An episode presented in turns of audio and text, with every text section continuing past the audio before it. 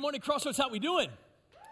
It's so great to see. I want to welcome our Lexington campus and those of you online joining us. We're thrilled to have you with us. We know with everything going on with COVID, we're thrilled to be able to be with you wherever you are in your living room, in your kitchen, uh, in your bedroom. Uh, we're thankful to be there with you wherever you are online. We love you, Lexington. We love you over there. We're, we appreciate you. Uh, before we dive in, a couple big things coming up. We have our 24 hours of, of scripture reading and prayer. We're going to be reading through the New Testament over a 24 hour period every minute, every moment. Uh, only Paul's will be for our 5 p.m. service on Sunday, but from 2 p.m., uh, really around 2 p.m. on Sunday, November 1st, until 2 p.m. on Monday, November 2nd, right before the vote. We're going to take a time as a congregation to really dedicate ourselves to prayer and really to seek the Lord and read through the Bible over a 24 hour period or read through the New Testament. And so uh, we want you to sign up here at Park Avenue. You can sign up in our lobby today. And we'd love to get you signed up a 20 minute increment where you can come in. We're going to live stream that, where you can read through the New Testament with us or have a moment where you can pray. I would recommend doing 20 minute slot to read and 20 minute slot to pray. Spend 40 minutes and just join us. And what we want to do is bathe our country in prayer. We want to prepare our hearts for this vote that's coming up. We want to remind ourselves that God is on the throne. And whichever way this election goes, God is still in control and sovereign. He knows exactly what He's doing to bring about His great plan of the gospel to go forth and His name to be glorified. And so we want to take a moment uh, just to really focus our attention during this season. So go out, sign up afterwards. I know, Lexington, you got the chance last week. You can also still let us know if you'd like to sign up November 1st and November 2nd. You can pick any spot. And by the way, we need people uh, that are willing to be the crazies that come in at 3 in the morning at two in the morning. People that are willing to, to kind of sacrifice and let this be really a spiritual exercise for our church as we read through the New Testament and spend some time in prayer for our country. And so we hope you'll join us for that. Uh, we want to focus our attention on what God is doing and what God may be doing even in the midst of our country to pour us back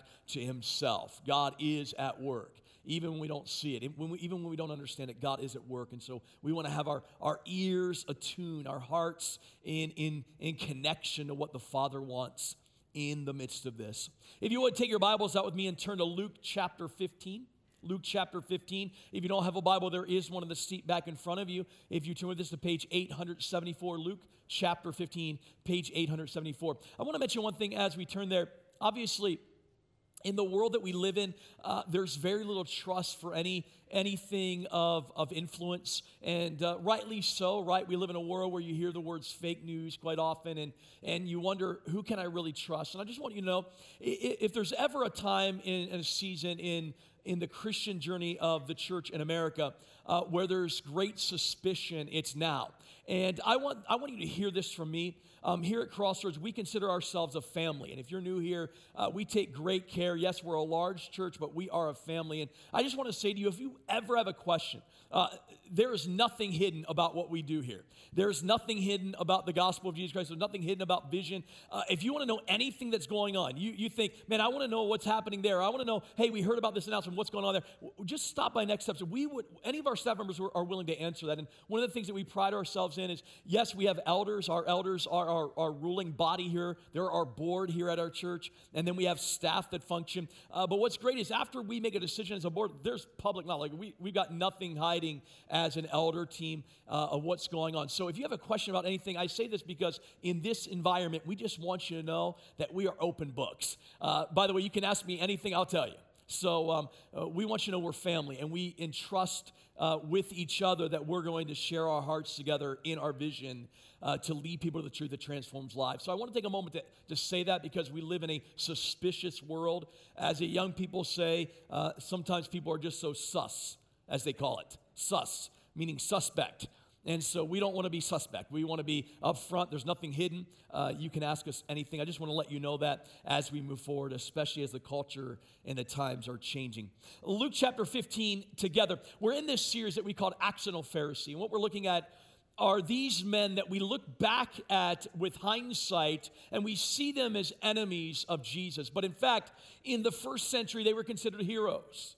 They were considered the watchdogs of the truth. They were considered guardians of God. They were men of great reputation who served God faithfully. They guarded the law of God. They added laws to the law so that they wouldn't break the law. And yet, somehow, as we read through the Gospels, we find them on the wrong side of Jesus. We find them on the wrong side of history. And so we're looking at the interchange between Jesus and the Pharisees, and we're asking the question could it be in my faith journey, could it be in my walk with Christ that I have accidentally become like a Pharisee? Could it be that I've accidentally kind of turned away from the mission and turned to my own viewpoints or my own ideologies or my own law? Could it be that I'm kind of building a law on top of what God has said to live my life and I'm judging others? And last week we talked about the, the game of comparison that you and I can get easily trapped in what I call the comparison trap, where we're comparing our lives to everybody else so that we feel better about ourselves, or we're comparing our lives to everybody else so that we can feel unworthy. And either one of these is like a Pharisee. Either one of these gets us out of tune with what God has said about us and what God is doing in our lives. And so we talked about this comparison trap that we usually have the wrong standard because we're looking at the wrong people. And we talked about how important it is to measure our lives to Jesus Christ alone. Now, I want to look at probably one of the most well known stories that Jesus ever shares in the Gospels. It's one of the most well known, one of at least two that the majority of people in our country at least would have heard of. If you read the Bible or have heard anything of the Bible, these are the stories that probably stick out to you. But before we dive in, I kind of want to set this up because I don't know about you, but I remember back in school, elementary school specifically, we used to have uh, we used to have uh, this idea bring in this this little gift that you want to talk about and it was called show and tell right you bring this in you show it and then you tell about it and you could bring in a lot of different things well, one day uh, my elementary school allowed us to bring in a pet that we wanted. Now, not everybody had a pet, but you could bring in your goldfish or you could bring in your dog with you. And we had this special moment of show and tell where you could actually bring in your pet. And it was kind of a parent's day and it was exciting time. Well, one of the, the neighbors that I had actually brought in his pet snake. And uh, it was really cool, especially because all the girls in the class were all like, ew, it's a pet snake. And all the guys, we were like, ew, it's a pet snake, but we didn't say it because we were cool like that. And uh, so, anyway, we had this pet snake. Well, anyway, he does the show and tell, talks about his pet snake, why he had a pet snake, and that it was actually a poisonous snake, but it was tame. And, you know, they had it, it was all, all good. It wasn't going to kill anybody. And uh, they allowed it in the school. And you could tell the teacher was a little little cautious as they, they, they checked in the snake and he pulled the snake out of this cage that they brought in. Well, anyway, here to find out as we're in, he lived right down the street from me, like literally two, three houses down. And uh, one day we get a call from our neighbor saying, Hey, we've got a problem. So and so's pet snake got loose. Now, I lived kind of in the hood. I lived in a, a row house, and uh, and so there were house and house and house, and then there was an alley, and there was house and house, house and alley. And, and so uh, as, as we heard this news, what happened? Well, all of a sudden, you've got a snake on the loose. Well, in our neighborhood where, where we lived, and it's true today, right? When you live in close neighborhoods, is the word gets out quickly. And so we're spreading the word to all the neighbors. And the next thing you know, all the neighbors are sitting on the front porch looking for snakes. Like we're looking for this snake everywhere. And, and, finally, I mean, it was one of those moments where like a couple days went by, and everywhere you walked, you wonder, is a snake going to get you? Right? You're in the backyard. You let your pet out in the backyard. You're wondering, this little postage stamp little yard that you had, you wonder, is this snake going to eat your dog? Right? It was like this snake ruled our neighborhood for two days. Uh, I mean, all over the place. Finally, they, they found the snake. It was in the house, kind of slithering around. Can you imagine that? That was exactly the fear of all the neighbors, was that this snake was going to kind of slither around. Uh, and eventually, this snake was found. It was found. And there was a sigh of relief. Isn't it true that when you lose something, there's a bit of sigh of relief when you find it? Especially if it's a potential poisonous snake. But there's a relief that happens when you find something that you think is valuable or you think is worthy to be found, right? If you lose it, you get it, you celebrate it. This is the pattern of life, right? When you lose something and then you get it back, you celebrate that. I want to take a look here at that kind of this pattern. Now, I want to say this. When you and I come to the scripture, believe it or not, we all come with a bit of baggage. We all come with a bit of residue. What do I mean? When we come to the scriptures, we have a lot of insight into the stories we've read about. So we come based upon sermons we've heard, we come based upon podcasts we've listened to. We come based upon books we've read. We come based upon discussions we've had with other believers. Now, not all of those are bad, providing that what we heard was true. However, many a times we come to the text and we miss the main point because we're coming with what we think it says instead of what it actually is trying to tell us. Today, we're going to look at this story, and yes, it's going to tell us what we historically believe it says, but it's actually going to go a little bit deeper to us as we see the fullness of the story. Let's take a, let's take a look together. Luke chapter 15. Jesus is gaining in popularity. He is beginning to gather crowds. He is doing miracles. And so the people are coming around him. We pick up the story in Luke chapter 15, verse 1. It says this Now the tax collectors and sinners were all drawing near to him to hear him. Now, remember, we talked about tax collectors. They were the lowest of the low, they were the outcasts, they were the rejects of society because they were traitors. They were Jews who cheated the Jews for the Romans. So they were traitors. Now, the tax collectors and sinners were all drawing near to him. By the way, can I pause for a minute? The fact that the, the gospel writers want us to know that there are sinners tells you what kind of sinners they were. Right? The fact that they label people sinners tells us how bad they are. It just label, hey, uh, that's they're sinners. And they're coming to Jesus. They're coming to hear him. Verse 2 And the Pharisees and the scribes grumbled, saying, This man receives sinners and eats with them. They begin to grumble and they're saying, Why does Jesus keep sitting down with sinners? And by the way, this is the third time in this series we have looked at a text where Jesus is sitting down with sinners. They are grumbling. Why? Because their focus is not on the mission, their focus is on other people. Their focus is comparison, their focus is themselves. And so they're grumbling. Now, I want to ask you this question, and I know we're Christians, most of us, and so we probably might not answer this in the way that we think we would, but or we may not answer at all. But let me ask you this. In your life, who is it that makes you grumble? Who is it in our world that makes you grumble? I mean, is that that's politician? Is it this coworker? Is it that neighbor? Who, who is it that causes you to grumble? Who is it that makes you say, God, why are they even in my life. Now, hopefully, here you're not saying your spouse. hopefully, you're not saying those kids God gave you.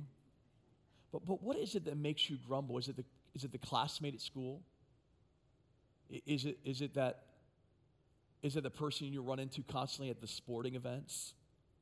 Who is it that makes you grumble and say, you know, I just, God, why do I have to see them again?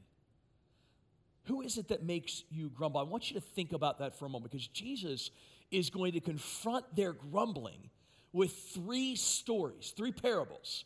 And he's going to give these stories to make, make a point to what they're thinking. Now, we're not, not going to read all three of them, we're going to allude to all of them, but we're going to focus on the last of the parables. The first parable is that he shares with them immediately after hearing them grumble, and, and they're grumbling because he's eating with sinners and he's eating with tax collectors, he's eating with people that seem unworthy. The first thing he does is share a parable about a shepherd, a shepherd who has a hundred sheep but he loses one of them. So he's left with 99 sheep. And it says he searches, he leaves the 99 in the far country and he searches for the one sheep. Now, when you think about the economy of that day, this actually wouldn't make sense.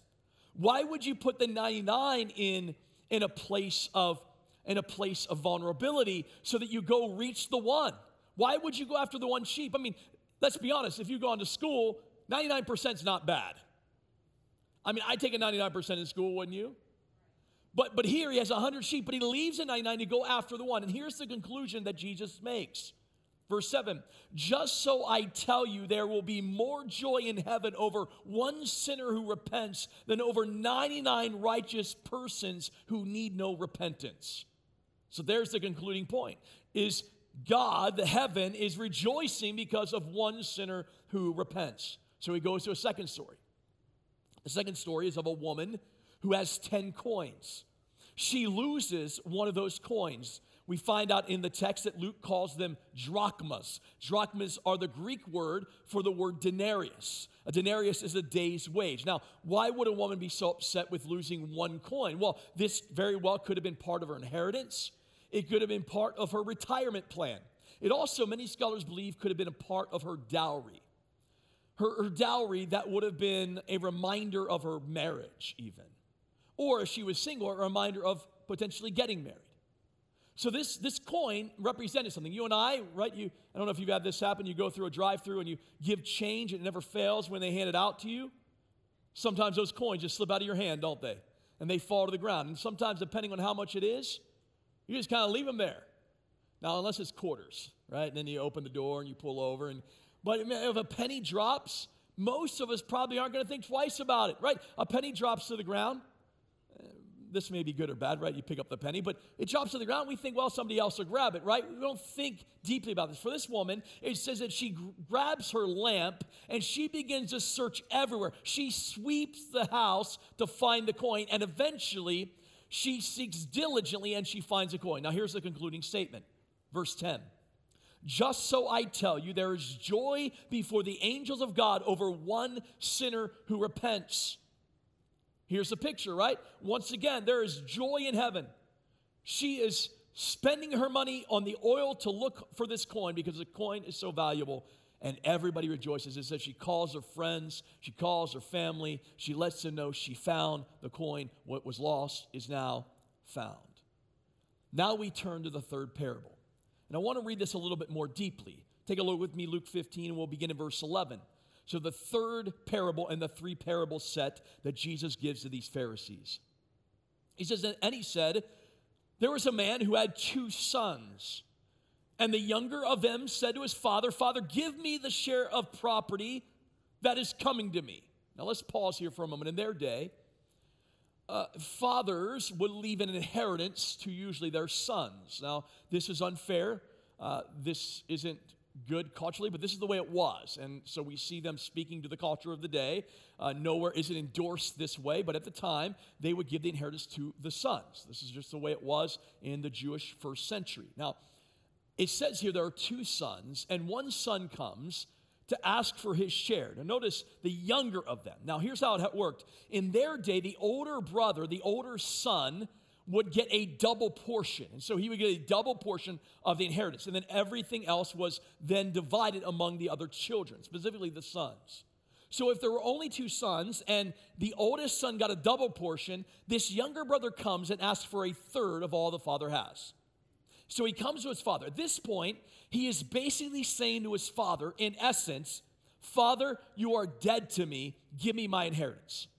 So when he comes and asks this question, he's literally saying, Father, in my eyes, you're going to be already dead. Give me what is rightfully mine. This would not have been given to him until his father died, but he's asking for it early. Now, watch what happens. Verse 13. It says, A father divides his property between them. Not many days later, the younger son gathered all he had and took a journey into a far country. And there he squandered his property in reckless living. I love this word squander. It literally means to scatter, like seed. He scatters his property, scatters his goods, he scatters his money in reckless living. The word reckless there is where we get our word prodigal, prodigal living. Verse 14, and when he had spent everything, a severe famine arose in that country, and he began to be in need. So all of a sudden, there is a market crash that happens. There is a famine that takes place. And so now he's in need. So he went and hired himself out to one of the citizens of that country who sent him into his fields to feed pigs. And he was longing to be fed with the pods that the pigs ate, and no one gave him anything. It says that he was left wanting to eat the leftovers of the pigs. He was so desperate. He blew his money in the midst of a recession and it was gone, and he was desperate. By the way, notice this younger brother. He goes to his father, You're dead to me, give me my goods. And at the end, he is left with nothing. He is left in a desperate situation. He is lost. He is gone. He is dead. He has got nothing else left in his life. He is eating from the pig slops, or he's hoping to. Notice it doesn't say he does, it says that he's thinking about it because that's all he's got. He's willing to eat the leftovers of the pigs. Now, watch what happens. Verse 17. But when he came to himself, he said, How many of my father's hired servants have more than enough bread? But I perish here with hunger. I will arise and go to my father, and I will say to him, Father, I've sinned against heaven and before you. I am no longer worthy to be called your son. Treat me as one of your hired servants. I want you to notice he is rehearsing what he's going to say to his father. He's saying, Father, uh, just treat me as a hired servant. Just, just act like I'm a paid employee. And in fact, it would be true. Not only was his father dead to him, but he was considered dead before his family. He says, I'm going to go back and I'm going to ask him to treat me like a hire, just to hire me. Verse 20. And he arose and came to his father. But how, while he was still a long way off, his father saw him and felt compassion and ran and embraced him and kissed him. By the way, old men in that day would not run, they wore robes.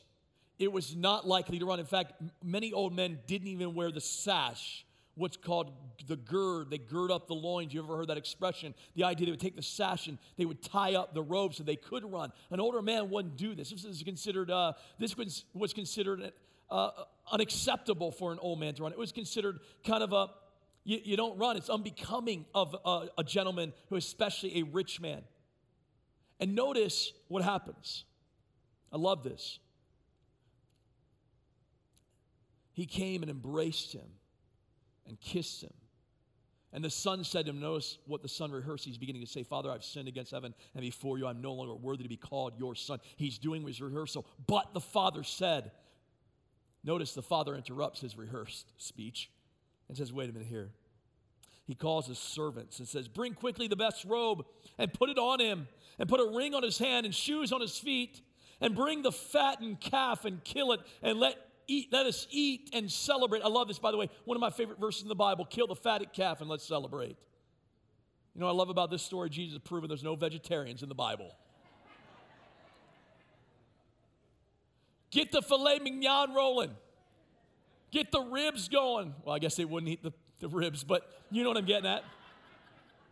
Kill the fatted calf. Let's go. We're going to party. For this my son was dead and is alive again. He was lost and he is found. And they began to celebrate. The father throws a party. Now, I want you to think about this pattern, right? We see the same pattern in every story. There is something that is lost. It's a sheep, it's a coin, it's a son. There is something that is found by the good grace of those searching. And then what we see is a celebration. Wow, look at this moment. We found it. Let's celebrate. Kill the fatted calf. Call call the friends, gather the sheep.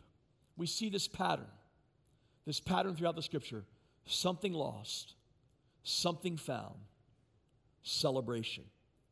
Can I tell you, this is the essence of the entire gospel? You and I were created. We rebelled against God because of sin. We said, God, I don't want your way. We find ourselves lost and wandering in life, trying to find an answer, and we try to satisfy ourselves with good things. We try to satisfy ourselves by taking good things and making them ultimate things, and it always fails. It always fails. And we're lost and wondering.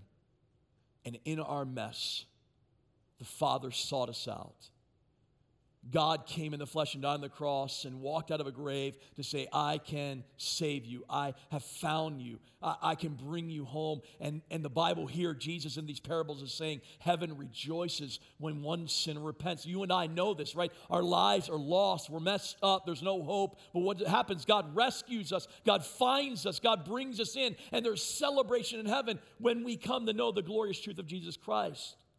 We know this. But can I tell you? Jesus doesn't stop here. In fact, up until this point, he hasn't drawn it to what he wants to say to the Pharisees. Up until this point, he has made three great stories that describe the heart of the Father for the lost. But what about the Pharisees who are righteous, who are good? I want you to take a look because we assume the parable of the prodigal son is what this is really about. Can I tell you, this is not actually the parable of the prodigal son that it is, there's a secondary parable here. There's a parable within a parable that Jesus is trying to make the point with. It is the parable of the elder brother. It's the second half of the story that Jesus wants to shape our spiritual worldview with.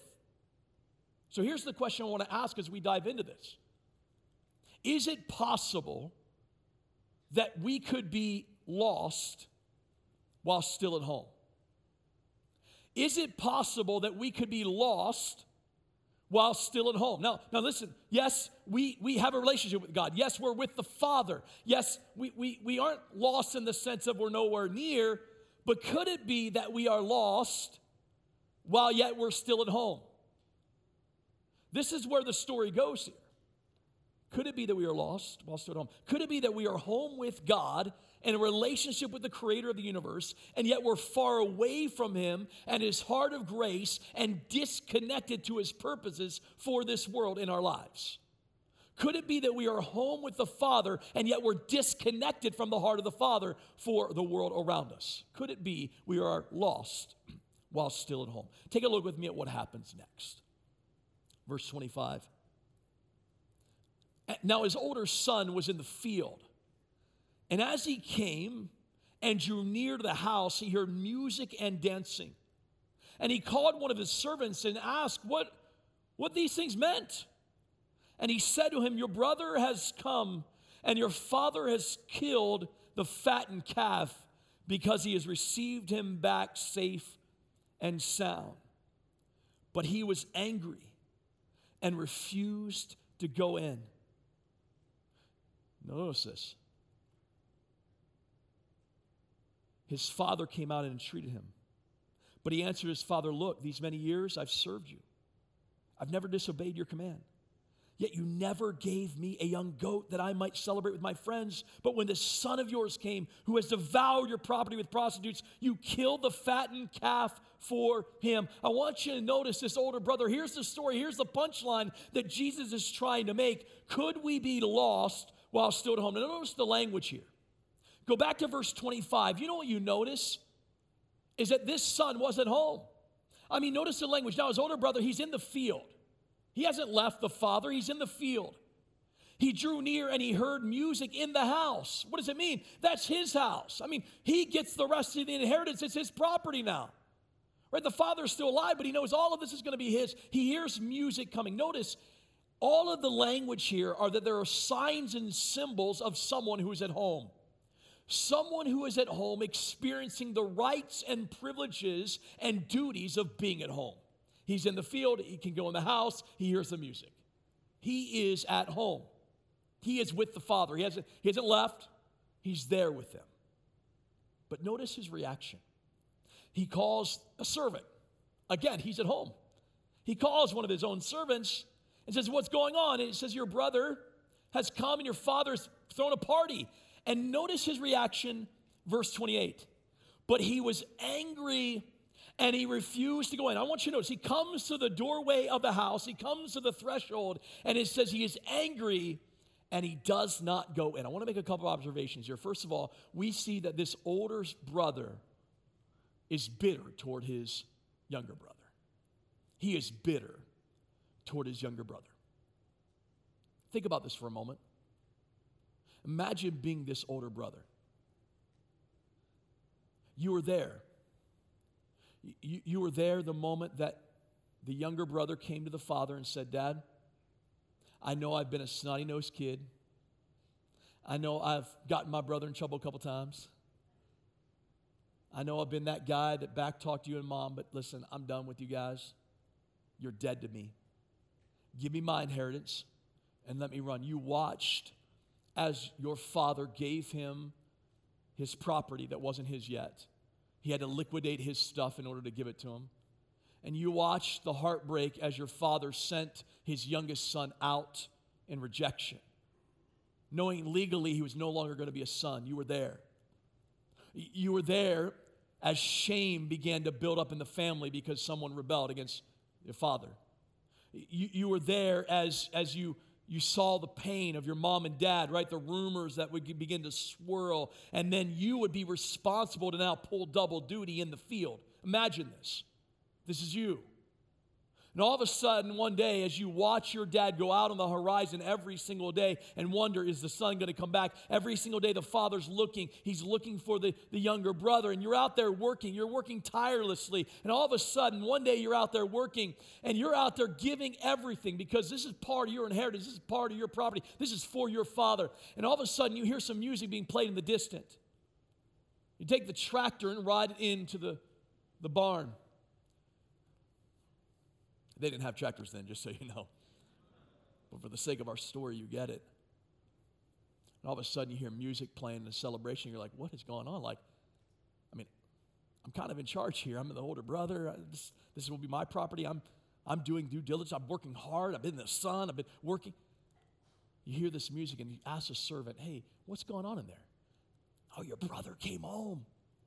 Your brother. And they're celebrating. Can you imagine the thoughts that flooded his mind? I mean, that brother who rejected your dad, that brother who walked away, that brother who shamed your family, that brother that left you with all the chores. Now all of a sudden he's home. Listen, you can feel the bitterness toward the brother. You can feel it in this story. How would you respond? How would you feel? Wouldn't you be angry? Isn't it true? Let's just take sports for example. When you're celebrating a sports team, like you don't celebrate when they lose, do you? Like, you don't throw a party because your team loses. It doesn't happen. It doesn't happen that way.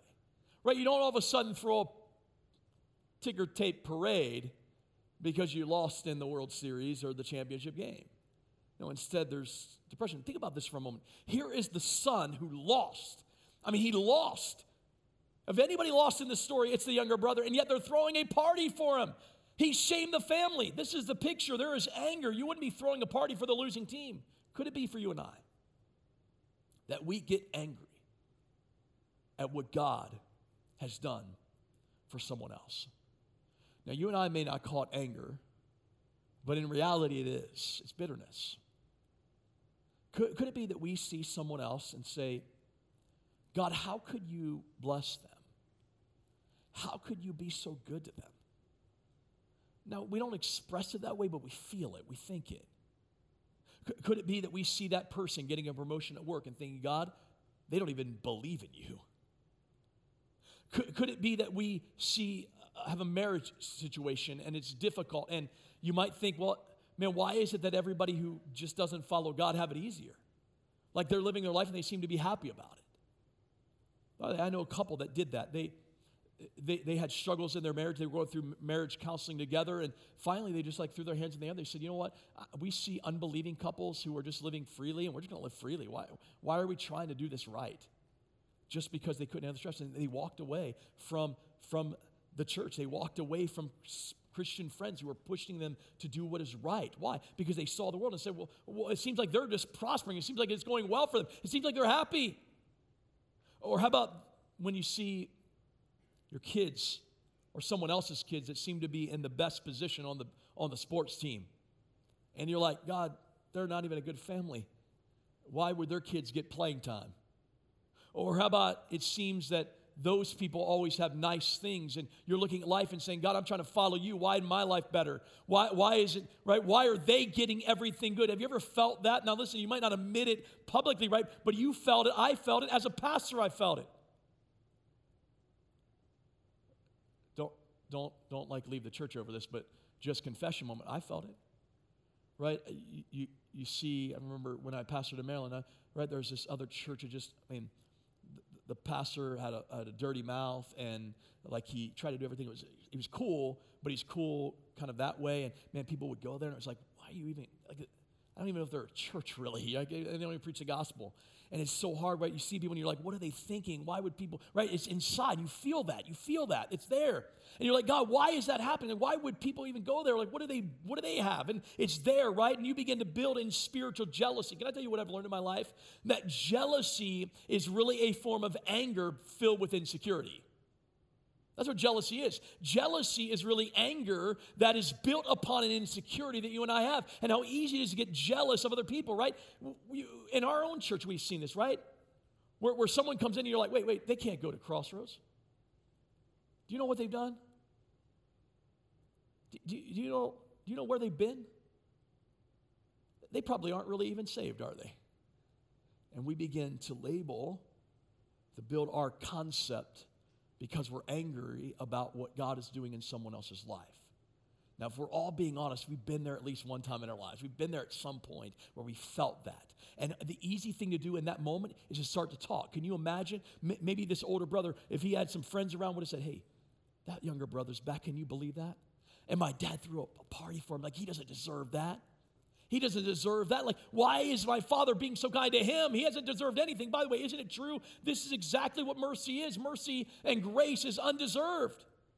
And yet here's a father showing, here's a father showing him something he didn't deserve. Could it be that we're angry at what God has done for someone else? Could it be there's a little bit of bitterness? Now, I'm not saying, please hear me, I am not saying that sin should not move us. I am not saying that we should be affected by watching sin around the world. I'm not saying that it should not affect us. It should. The Bible says that God calls us to expose the work of darkness. Certainly, we should respond to darkness. But the question is, what is our first reaction? Is it how dare they? Is it God, how could you do this with them? What is our first reaction, which indicates a great deal about our hearts? Whether we see the mission of God or we're a Pharisee?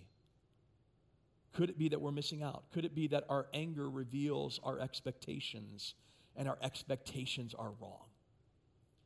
That leads to the second point, and that is this not only is he bitter toward his brother, but he is resentful to the father.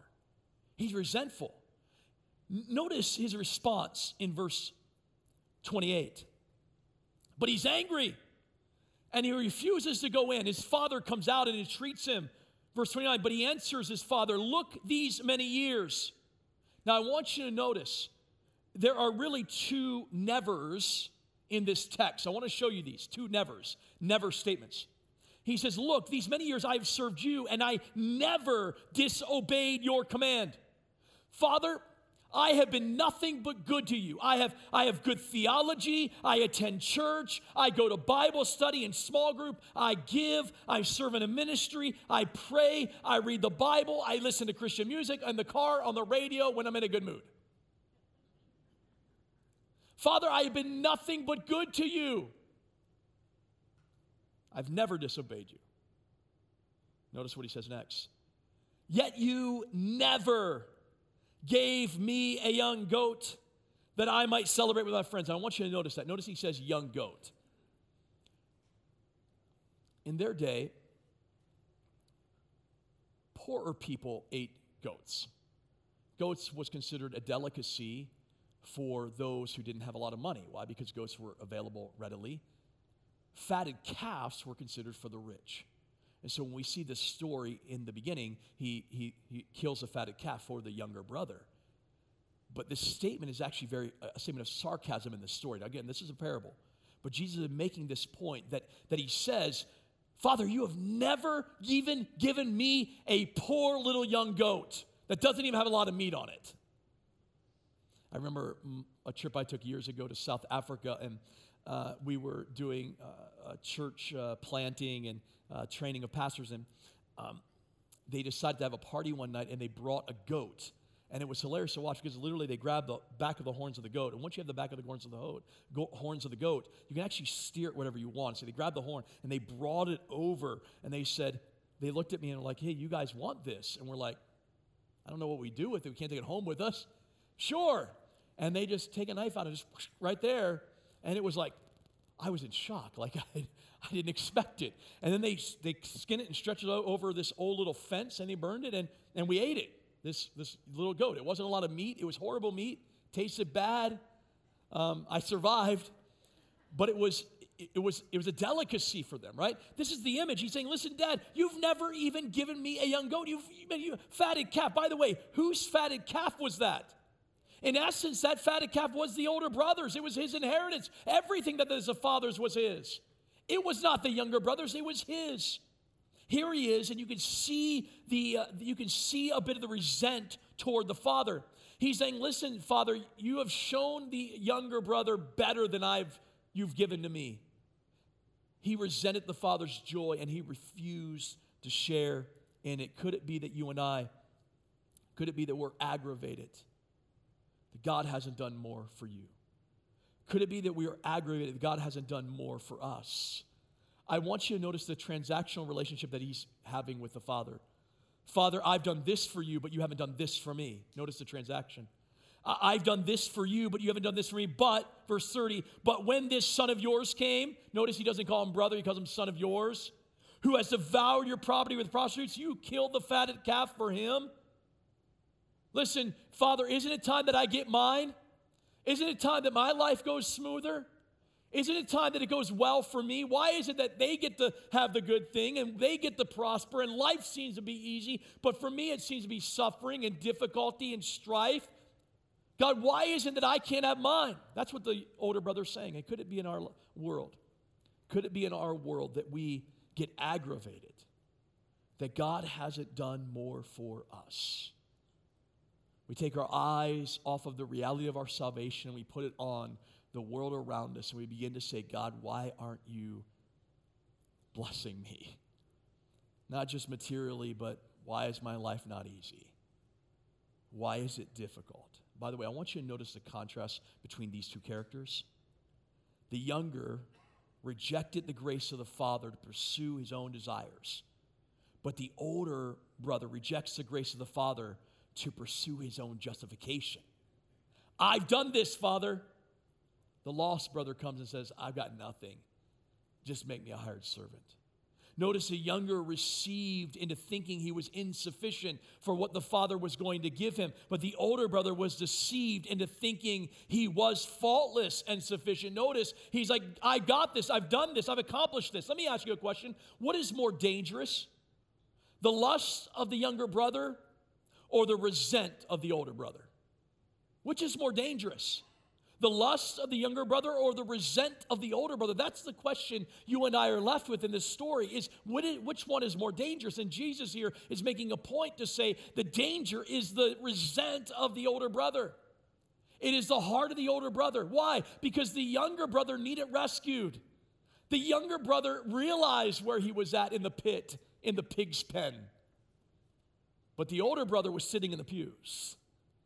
The older brother wasn't in the pig pen, he was okay. Jesus here making this point. I want to show you the end of this story, and that is we see this wrapped up. Take a look at what happens, verse 31. And he said to him, Son, you're always with me, and all that is mine is yours. It was fitting to celebrate and be glad, for this your brother was dead and is alive.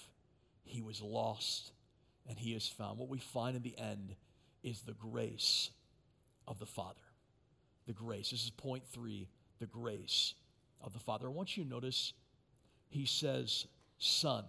The word here is the word child, the generic term child, and it literally has the idea of an endearing term.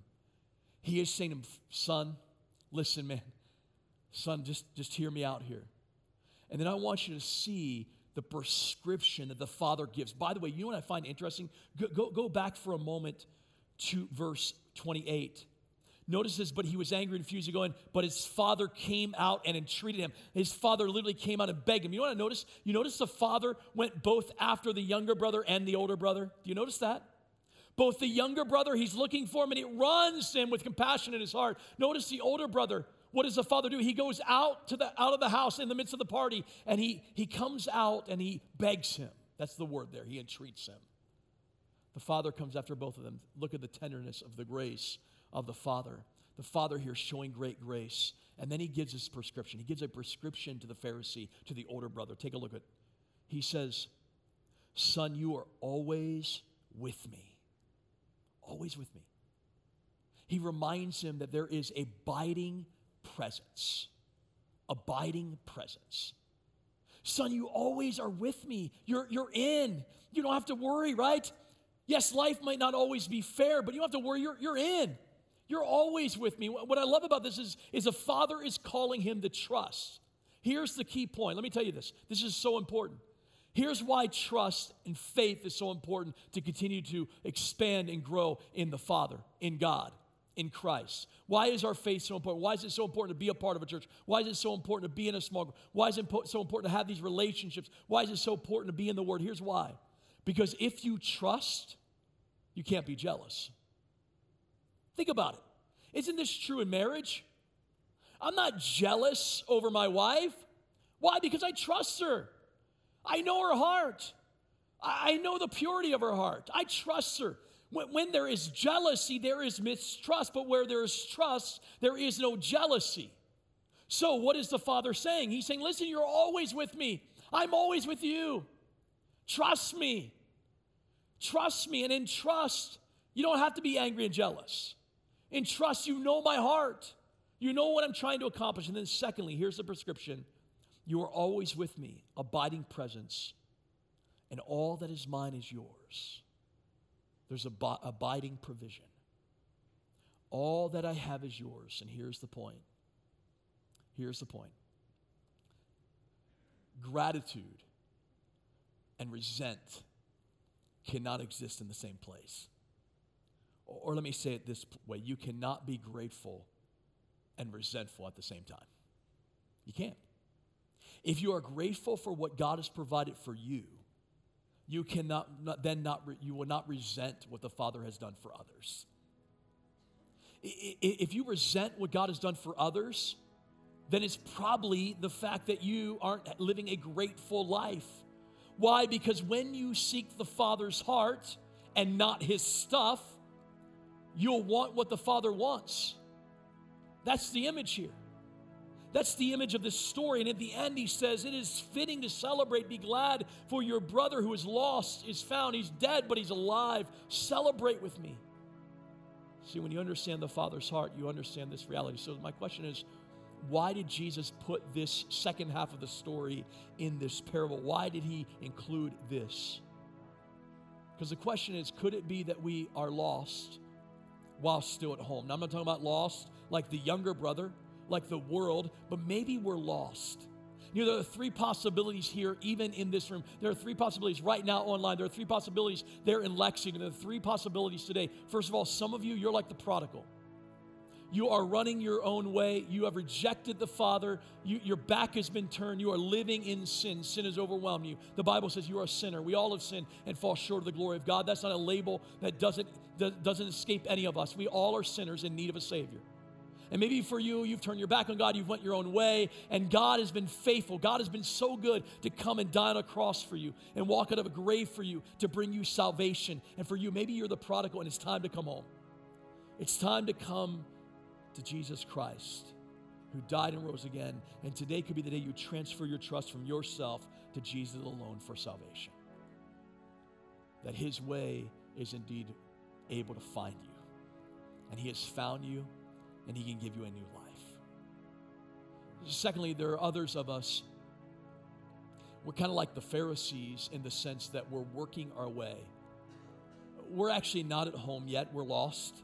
But for us, we're lost and we've got a lot of religion, but we don't have a relationship with the creator of the universe. We're doing all these right things, we're checking boxes, but we're not reflecting truth. And for you, maybe the same. You're not overwhelmed in sin, but you're a sinner. You're a sinner because the Bible says even good deeds are like filthy rags. And so all your good works are really just trying to add up favor for heaven. But this is the point. You can't work your way to heaven. You can't get there. That's what the Pharisees thought. They thought their sufficiency and goodness and religiosity would get them there. But guess what? Your religiosity won't get you to heaven. The Bible says, not by works lest anyone should boast. You can't work your way there. And today, with open hands and open arms and open hearts, you would say, God, I, I, need to, I need to set aside my religious duties and say, God, I surrender. Faith is not a work, faith is trust. And I want to trust in you. And then a third option are there are many of us here, we, we, we're, we're believers, we're at home. We're at home with God. We have a relationship with, with God through Jesus Christ. But we're looking out in the world and we're saying, God, why is that happening to them? Or we're looking at the lost and we're saying, how dare they? And we're thinking that people cannot be rescued. We're forgetting the rescue mission of God. We're forgetting the heart of the Father toward the lost. We're so busy wrapped up in our political schemes. Listen, I want you to notice here the brother inquires about what's happening in the house, but he doesn't join the party. And can I say, some of us, we're inquiring about the world. We're asking questions. Well, God, why is this happening? Or why is that happening? Why does it seem like this political persuasion is working? And not saying we should not be politically active, but, but some of us were asking those questions, but we're not joining in God's work. Let me ask you a question. When was the last time you shared the gospel with anybody? I'm not saying that as an indictment, I'm saying that as a challenge. Like we can complain about the world and say, well, this world's just going to hell in a handbasket. Or we can say, God, I am a part of your rescue mission. I'm a part of the calling. I need to have your heart. I need to be, I need to be in tune with what you're saying, what you're doing. Because if we don't see that, no wonder the world is going apart. If we don't see the rescue mission, if we don't see the heart of the Father, listen, could we be missing the Father's heart to take the gospel to a culture filled with rebellious prodigals? Could it be that God is calling us? Can I tell you, just like them, if that's you, if that's me, can I tell you, just like them, we need grace today? We need grace. Because if you underestimate the power of grace to, to save other people's lives, then you are underestimating the need for grace in your own life. Let me repeat that. If you underestimate the power of grace to save other people, then you're underestimating the need for grace in your own life. And I think for far too long, if I can just be honest, as Christians in our world today, for far too long, we have set back and said, well, this is just the way the world is going. And we have forgotten the heart of the Father to go and spread this message that those who are lost can be found. They can be found because of Jesus Christ. And I believe that God is not finished. In fact, I believe until he returns home, until he comes back, until he returns to take us home, he is not done yet. And until I have breath, until you have breath, until that calling ends, until Christ returns, He's called us. He's called us to be a part of that.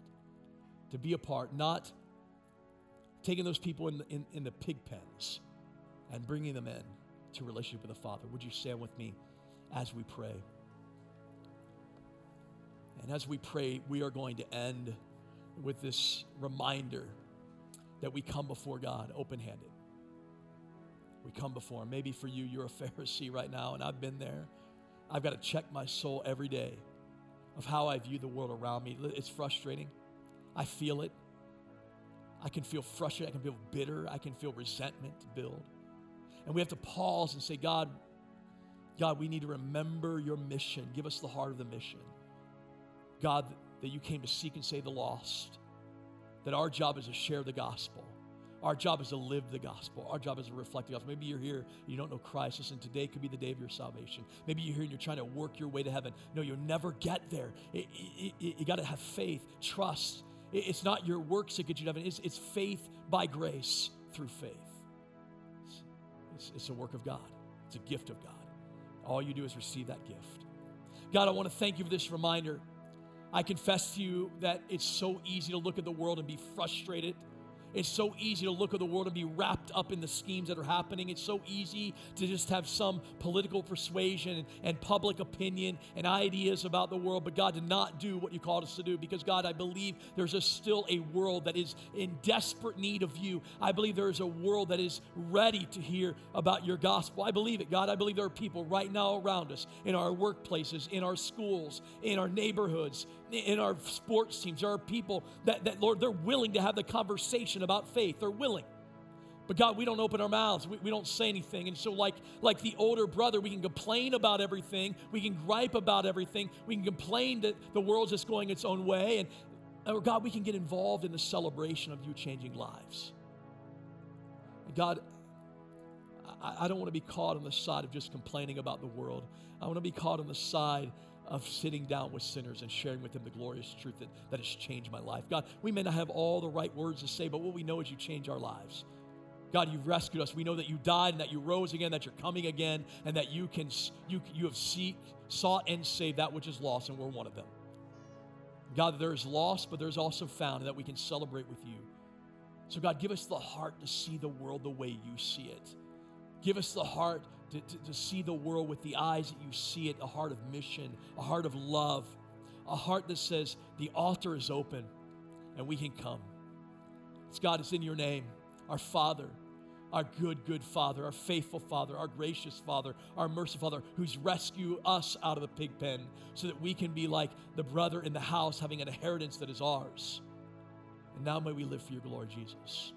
It's in your name.